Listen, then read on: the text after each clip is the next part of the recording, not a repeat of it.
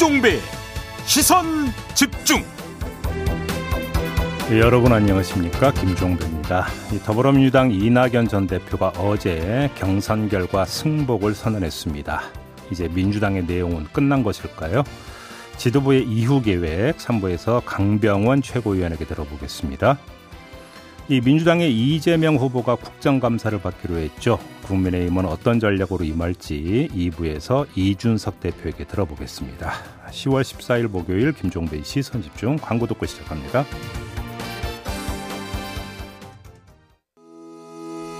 시선 집중은 촌철님들의 다양한 목소리를 기다립니다. 짧은 건 50원, 긴 건 100원인 문자 메시지 샵 8001번, 스마트 라디오 미니와 유튜브 라이브로도 시선 집중과 함께 하실 수 있습니다. 믿고 듣는 진품 시사 김종배의 시선 집중.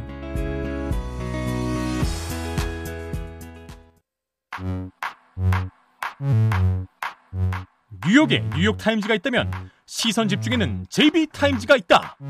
촌철살인 뉴스 총정리 JB타임즈.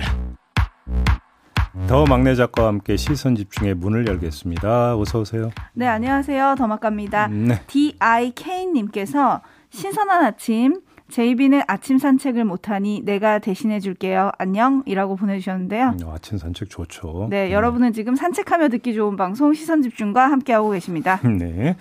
JB TIMES 가시죠. 네, 고발사주 의혹과 관련해서 김웅 의원과 제보자 조성은 씨의 통화 녹취록이 복원됐다. 이런 소식 저희가 전해드린 적이 있죠. 예. 어제 조성은 씨가 표창원의 뉴스 하이킥에 출연을 해서 음. 자세한 내용을 좀 공개를 했습니다. 네. 오디오부터 잠깐 들어보시죠. 가장 많은 관심은 국민의힘의 유력 대선 후보인 네. 윤석열 후보에 대한 이야기가 네. 그 김웅 의원과의 대화 중에 나오느냐 안 나오느냐. 음. 어떤 언론은 나온다, 어떤 언론은 음. 안 나온다. 음. 조선 대표께서 기억하시는 음. 부분은 어떻습니까? 나옵니까, 안 나옵니까? 여기서 말씀을 드리면은 처음 드리게 되는데. 네. 네. 고맙습니다. 네. 네. 음. 과연 1회일까요? 1회 불가할까? 네. 아하. 복수로 나온다? 그거는 모르겠습니다. 네. 그러니까 나오긴 나온다. 뭐 제가 뭐 더 이상 얘기를 할 수는 없을 알겠습니다. 네. 네. 지금 들으신 대로 김웅 의원과 대화 중에 윤석열 후보 이름이 나왔느냐 질문에 과연 한 번일까요? 라고 좀 약간 의미심장한 얘기를 하긴 했습니다. 네. 그리고 김웅 의원이 저희라는 표현을 썼다. 여기서 저희란 당내만을 의미하는 건 아닌 게 명백하다. 그리고 수사 속도가 정체되면 녹취록 전체 공개도 고민하겠다 이런 이야기를 했거든요. 네. 제이비 특히 어디에다가 밑줄을 그어야 될까요? 그러니까 이제 윤석열 어, 후보의 이름이 등장하느냐 안 하느냐라고 하는 것은 사실은 조금 전에 이제 표창원 진행자도 잠깐 언급을 했던 것처럼 언론이 좀 보도가 갈렸던 거거든요. 네. 이렇기 때문에 이제 사실관계가 좀 확인이 돼야 되는 부분인데 조성은 씨의 이야기를 보면 단정적으로 그렇다 아니다라는 이야기는 아니죠. 다만 음. 뉘앙스상으로는 등장한다. 그것도 복수로 등장한다라는 걸로 이해할 수밖에 없는 네. 그런 뉘앙스다라고 하는 점만 좀 확인을 하겠는데 핵심은 등장을 하더라도 어떤 맥락에서 어떤 의미로 등장을 하냐가 제일 중요한 문제 아니겠어요? 네. 그잖아요. 여기서 이제 뭐 저희냐 우리냐 그 전에 나왔던 보도는 우리다. 뭐 김홍 의원이 이제 우리라는 표현을 썼다라고 이제 보도가 나온 적이 있었는데 네. 뭐 저희든 우리든 우리든 음.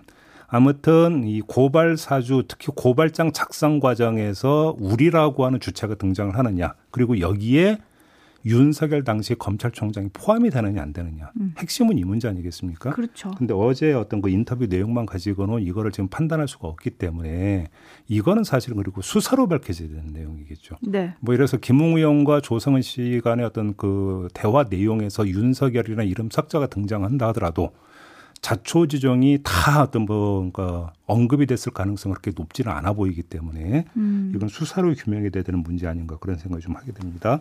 네, 그래서 수사가 속도를 좀 내야 되는데 지금 공수처가 참고인 조사를 이어가고 있거든요. 예. 피해자 소환이 임박했다 이런 뉴스가 이어지고 있는데 고발 사주 수사의 키맨으로 꼽히는 손준성 검사, 김웅 의원 그리고 정점식 의원 누구 먼저 소환이 될 거냐 뭐 언론들이 이런 전망도 하더라고요. 아무래도 의원들은 또 국감 이후에 부를 것 같다 이런 얘기도 있고 말이죠. 국감 이후를 떠나서 회기 중에는 마음대로 부를 수가 없죠. 네. 그렇기 때문에 이제 그래서 소환 일정 조정에 지금 애를 먹고 있다고 김준호 공수처장도 이야기를 했던 거 아니겠습니까? 네. 자, 이 문제에 대해서 만약에 정기국회 회기 끝날 때까지는 못 간다.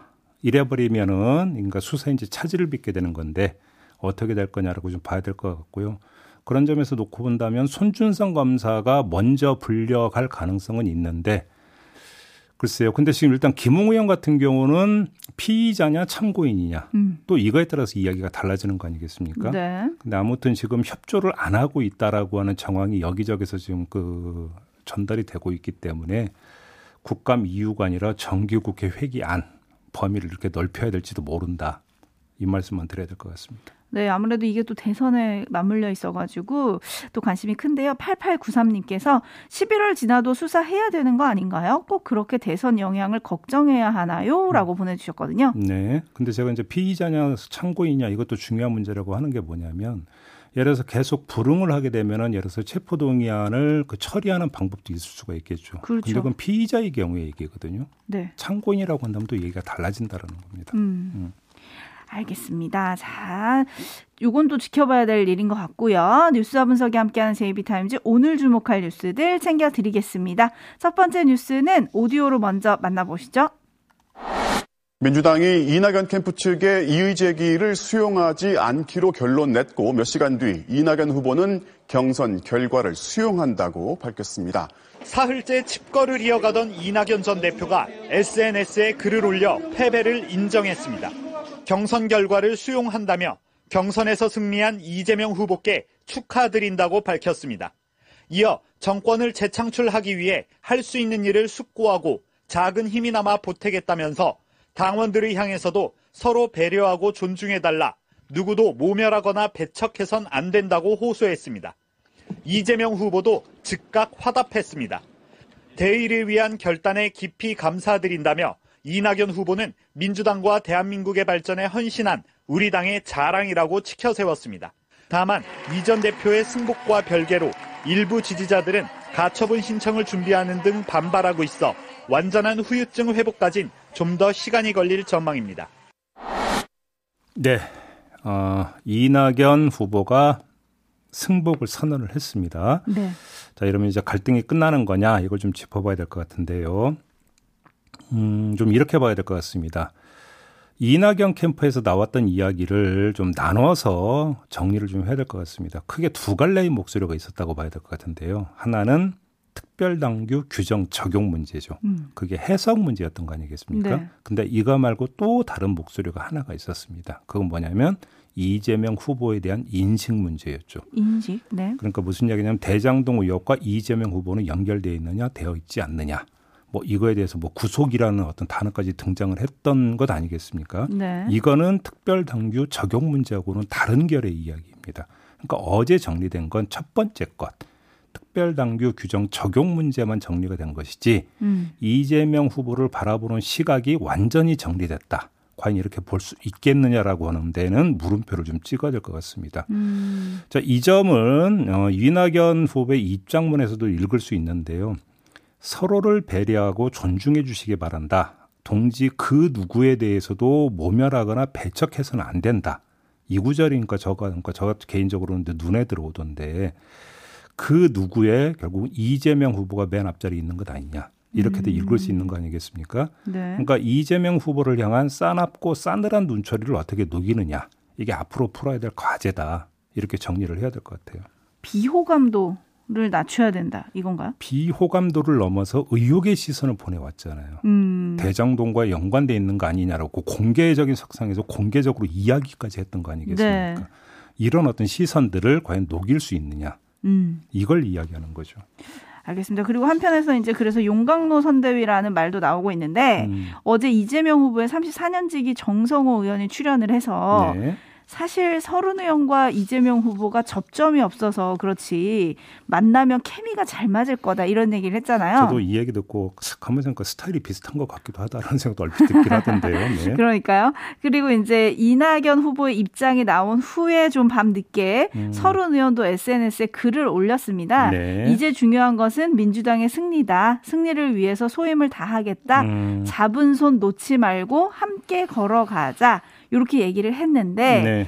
그래서 이제 많은 언론들이 분석을 하기를 이제는 이재명 후보가 나설 때다 이런 얘기를 좀 하더라고요. 아, 당연히 나서야죠. 그래서 이재명 후보가 먼저 이낙연 후보에게 만나자 해서 만나야 되는 거고요. 네. 서른 의원도 그러니까 제가 볼 때는 이제 품어야 될 거라고 생각을 합니다. 근데 음. 다만 서른 의원 같은 경우 이제 문제는 어떤 태도의 문제를 떠나서 자신이 그동안 이제 했던 발언이 있지 않습니까? 네. 뭐세 명의 뭐 그 제보자 이야기를 했고 구속 가능성을 네. 이야기를 했고 이거는 그 이재명 후보에 대한 찬반이 아니라 이재명 후보가 뭔가 비리에 연루돼 있을 가능성이 높다라고 하는 어떤 발언이었던 거거든요. 직접적인 얘기죠. 네. 자, 이거를 그러면 서른 의원 입장에서는 그럼 또 어떻게 그럼 처리할 거냐? 이건 본인 개인의 과제로 남아 있는 거다. 음. 이 점은 좀 함께 제기를 해야 될 것 같습니다. 알겠습니다. 오늘 이낙연 캠프 해단식이 있다고 하고요. 네. 아침에 들어온 뉴스를 보면 이낙연 전 대표도 여기에 참석을 할 거다. 음. 이런 전망 뉴스가 나와서 또 어떤 말을 할지 좀 주목이 됩니다. 네. 그리고 저희가 어제도 짚었지만 오는 18일과 20일 경기도 국감이 아주 중요한 자리가 될 것 같잖아요. 네. 국민의힘이 아주 잔뜩 벼르고 있는 모습입니다. 음. 어제 경기도청을 방문을 해서 자료 제출해라 아주 요구를 강하게 했어요. 네. 근데 이게 뭐냐면 자료가 뭐냐 에 따라서 이야기가 평가가 달라질 수 있을 것 같아요. 예를 들어서 뭐 대장동 개발과 관련된 어떤 뭐 직접 자료라고 하는 게 경기도청에 있겠습니까? 성남시에 있지. 그렇죠. 그러니까 이거는 번지수가 좀 잘못 찾아진 이야기다 이렇게 봐야 될 것 같은데 네. 또 한편으로는 예를 들어서 이런 게 있겠죠. 뭐 그러니까 국민의힘에서는 키맨으로 꼽고 있는 사람 가운데 한 명이 유동규 씨잖아요.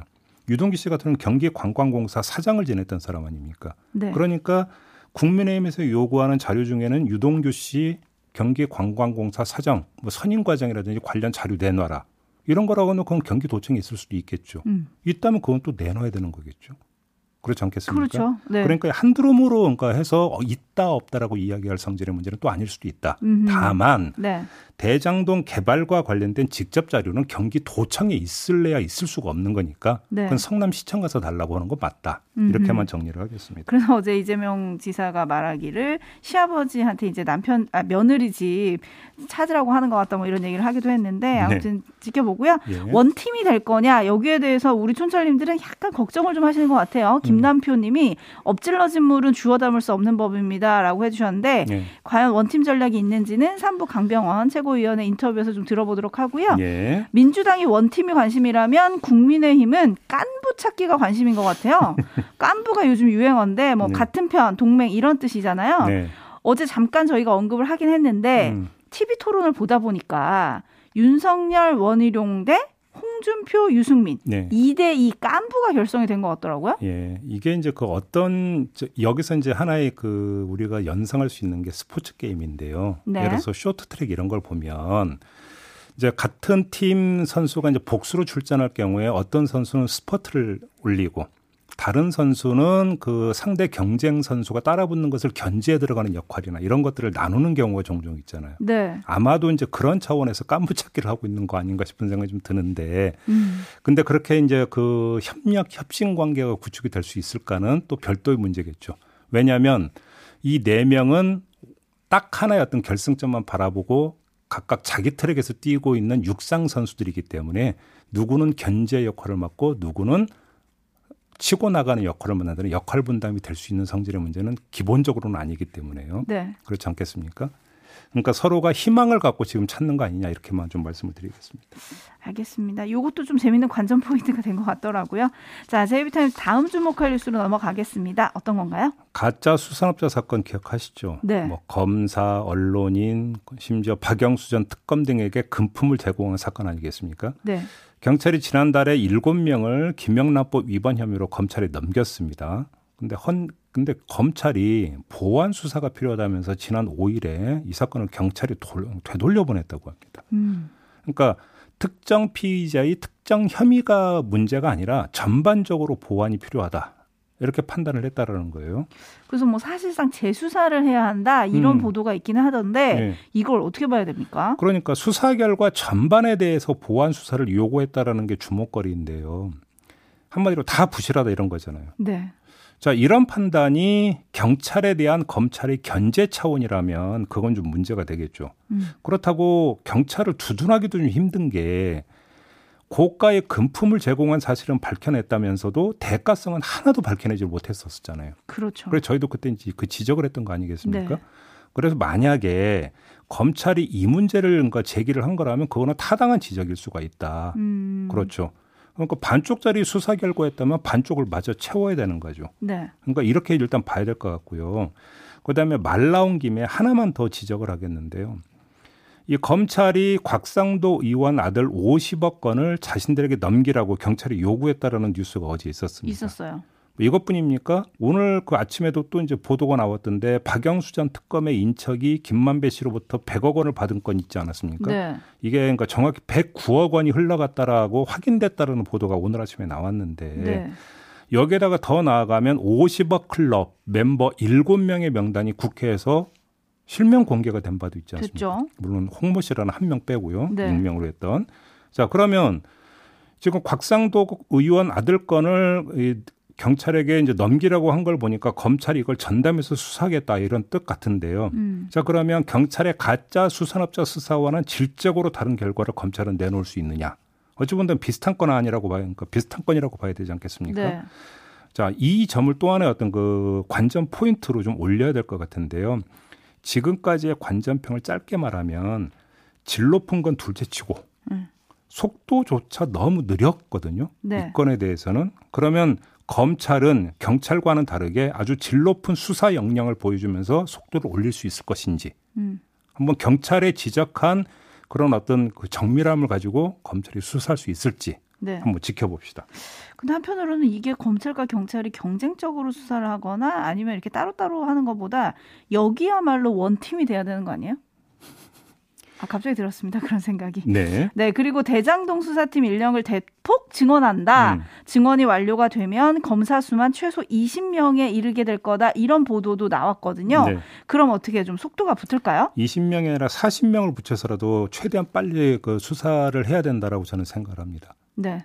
그러니까 하루라도 빨리 수사를 마무리하고 실체적 진실을 국민 앞에 보고를 해야 된다. 저는 음. 그렇게 생각하니까 여기에 대해서는 전혀 이의를 제기할 이유가 없다. 저는 그렇게 생각합니다. 그렇죠. 네. 희망의 대한님이 수산업자 이야기 그 후가 궁금했는데 슬슬 나오나요?라고 음. 해주셨고 네. 1102님은 가짜 수산업자 이야기 대중들은 다 까먹었다 라고 해주셨는데 음. 시선 집중은 안 까먹었습니다. 저희가 종종 계속 정리해 드릴게요. 예. 자 그리고 한편 화천대유 대주주 김만배 씨에 대한 구속영장 실질 심사가 오늘 오전에 있습니다. 네. 구속이 될지 아닐지 좀 주목이 되는데요. 음. 이것도 좀 지켜봐야 될 것 같고 그리고 어제 천화동인 4호 남욱 변호사의 추가 인터뷰가 공개가 됐어요. 네. 나는 그냥 업자다. 개발업자다.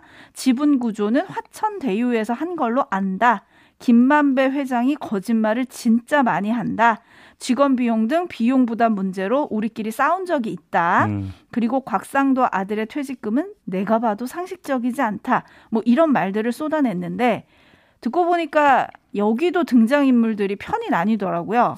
남욱 변호사와 정영학 변호사, 아, 회계사가 한 팀, 네. 김만배 씨와 유동규 전 본부장이 한 팀. 여기도 깐부인 것 같아요. 이거야말로 오징어 게임에 빗댈 수 있을 것 같습니다. 아하. 왜냐하면 너희가 죽어야 우리가 산다. 그잖아요. 네. 그냥 단순한 깐분이 아니냐를 떠나서 네. 이 차원 아닙니까 지금? 네. 음, 그렇게 놓고 본다면 오징어 게임에 비유할 수 있겠네요. 음흠. 이 관계는. 네. 비유는 비유고 진실은 수사로 밝혀야 되니까요. 네. 오늘의 핵심은 검찰이 수사 속도를 내야 된다. 네. 요거 아니겠습니까? 네. 자 뉴스와 분석이 함께하는 JB타임즈 다음 주목할 뉴스는 어떤 건가요? 유석춘 전 연세대 사회학과 교수가 명예훼손 혐의로 기소가 됐습니다. 네. 2019년 9월에 강의 도중에 일본군 위안부 할머니들이 매춘에 종사하기 위해서 자발적으로 위안부가 됐다라는 취지로 주장을 했던 게 문제가 됐었지 않습니까? 논란이 많이 됐죠. 저희도 여러 번 다룬 적이 있었는데요. 이제 재판이 진행돼 왔는데 류석준 전 교수가 이용수 할머니를 증인으로 신청을 했다고 합니다. 아, 이 뉴스 보고 전 제 눈으로 의심했습니다. 그러니까요. 여기에다가 윤미향 의원, 이영훈 전 서울대 교수, 일본인 니시오카 스토무, 그다음에 모 기자 이렇게 증인 신청을 했다고 하는데 네. 이용수 할머니를 증인으로 신청한 데 대해서 유석준 교수 쪽이 뭐라고 주장을 했냐면 이용수 할머니가 위안부에 끌려갔다고 했다가 업자에게 홀려서 갔다고 하는 등 증언이 왔다 갔다 해서 본인에게 직접 확인하겠다라는 차원이다. 이렇게 설명을 했어요. 자, 여기서 우리가 한번 이야기하는 게 굳이 이용수 할머니를 증인으로 불려야 되겠느냐라는 문제 아니겠습니까? 네. 한번 상상해 봤습니다. 자, 증인으로 나온 이용수 할머니에게 자발적으로 위안부가 된 겁니까? 아니면 끌려간 겁니까? 이렇게 물어보겠다라는 거잖아요. 아, 네. 정말 이렇게까지 해야 할까 싶은 생각이 좀 솔직히 좀 들었어요. 음. 그런데 이건 뭐 관찰자의 시각이고 본인에게는 자기의 무죄가 제일 중요하다고 생각을 하겠죠. 뭐, 뭐 그냥 그렇다 치겠습니다. 네. 그래서 자 재판부가 이 신청을 받아들일지 말지 지켜볼 일이지만 만약에 받아들인다면 그래 제가 마지막으로 유석춘 전 교수에게 묻고 싶은 게 딱 하나 있어요. 음. 이용수 할머니가 증인으로 나와서 끌려간 것이다라고 증언을 하면 승복할 겁니까? 그걸로 끝내고 아 제가 강의에서 했던 이야기는 잘못된 발언입니다라고 인정할 겁니까? 음. 저딱 물어보고 싶은 게 이거 하나거든요. 그러니까요. 그렇죠. 네. 마음속 신념이 강하면 눈에 보이는 진실도 외면하게 되는 일이 종종 있잖아요. 네. 이분도 그러신 게 아닌가 싶은데 촌철님들이 화가 좀 나셨네요. 김명숙님 휴라고 해주셨고요. 음. 상록수님은 고문이네 고문이라고 해주셨는데 저, 재판부가 받아들이지는 않겠죠? 그렇게 한번 좀 봅시다. 재판부 네. 판단을 일단 좀 기다려 봐야 되지 않겠습니까? 그렇습니다. 네. 이렇게 네. 마무리해야 되는데요. 네. 오늘 주목해야 할 판결이 하나 있습니다. 음. 오늘 오후 2시에 윤석열 전 검찰총장이 법무부 장관을 상대로 낸 징계 처분 취소 청구 소송 1심 판결이 오늘 있거든요. 네. 과연 법원이 어떤 판단을 하는지도 주목해 봐야 할 것 같습니다. 그러게요. 자, 이렇게 마무리하겠습니다. 더마카 수고하셨습니다. 감사합니다.